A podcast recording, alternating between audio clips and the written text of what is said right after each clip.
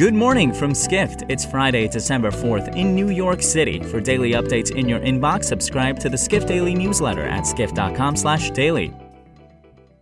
And now, here's what you need to know about the business of travel today. European low cost carrier Ryanair placed an order for 75 Boeing 737 MAX aircraft, a signal of faith in the jet despite its remaining grounded in Europe. The order and its size is the first major deal for the aircraft since it was grounded worldwide more than 20 months ago in the wake of two fatal accidents that claimed more than 300 lives. The news follows the first public flight of the B 737 MAX in the U.S. on Wednesday, as well as the recertification of the aircraft last week by regulators in Europe and Brazil, writes Airline Weekly editor Madhu Unnikrishnan. Financial terms of the deal were not disclosed, but Boeing is thought to have offered Ryanair a steep discount on the jet.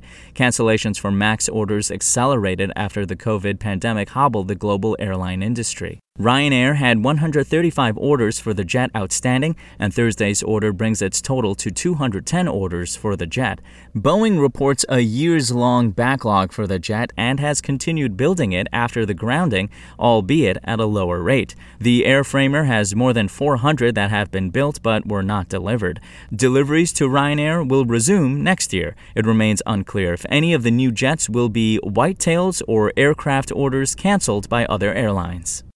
Next, Marriott leaders have downplayed the size of the company's luxury short term rental brand Homes and Villas since its launch last year. But nearly 20 months since its debut, Homes and Villas is no longer just a tiny short term rental platform at a time when the Airbnb IPO is drawing more attention to the sector. It's growing very quickly at Marriott, writes hospitality reporter Cameron Sperance.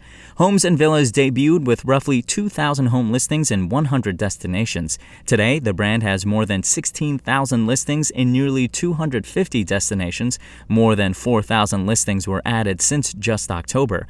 Homes and Villas may have grown by eight times its launch size in less than two years, but company leaders in the past have been quick to point out its smaller scale relative to traditional Marriott revenue streams. Marriott CEO Arne Sorenson called the brand a very small part of our business on an earnings call earlier this year. Finally, for Skift's At Your Service monthly feature on the coolest jobs in travel, U.S. Park Ranger Shelton Johnson is front and center. Johnson, who works in Yosemite National Park as a community engagement specialist, helps introduce visitors to the park's natural and cultural history and is an activist in getting culturally diverse communities into the outdoors. As the travel industry grapples with the role of race and exclusion in the wilderness, Johnson's novel views on Sierra Club founder John Muir, as well as the connection between the civil rights and national park movements, give a fuller picture of the complete idea of freedom and what it means to have an inheritance for all of us in the U.S. national parks, writes contributor Jill Robinson for a story that first appeared in the Statesider newsletter. For more travel stories, head to skift.com. To find these stories and more insight into the business of travel, subscribe to the Skift Daily newsletter at skift.com/daily.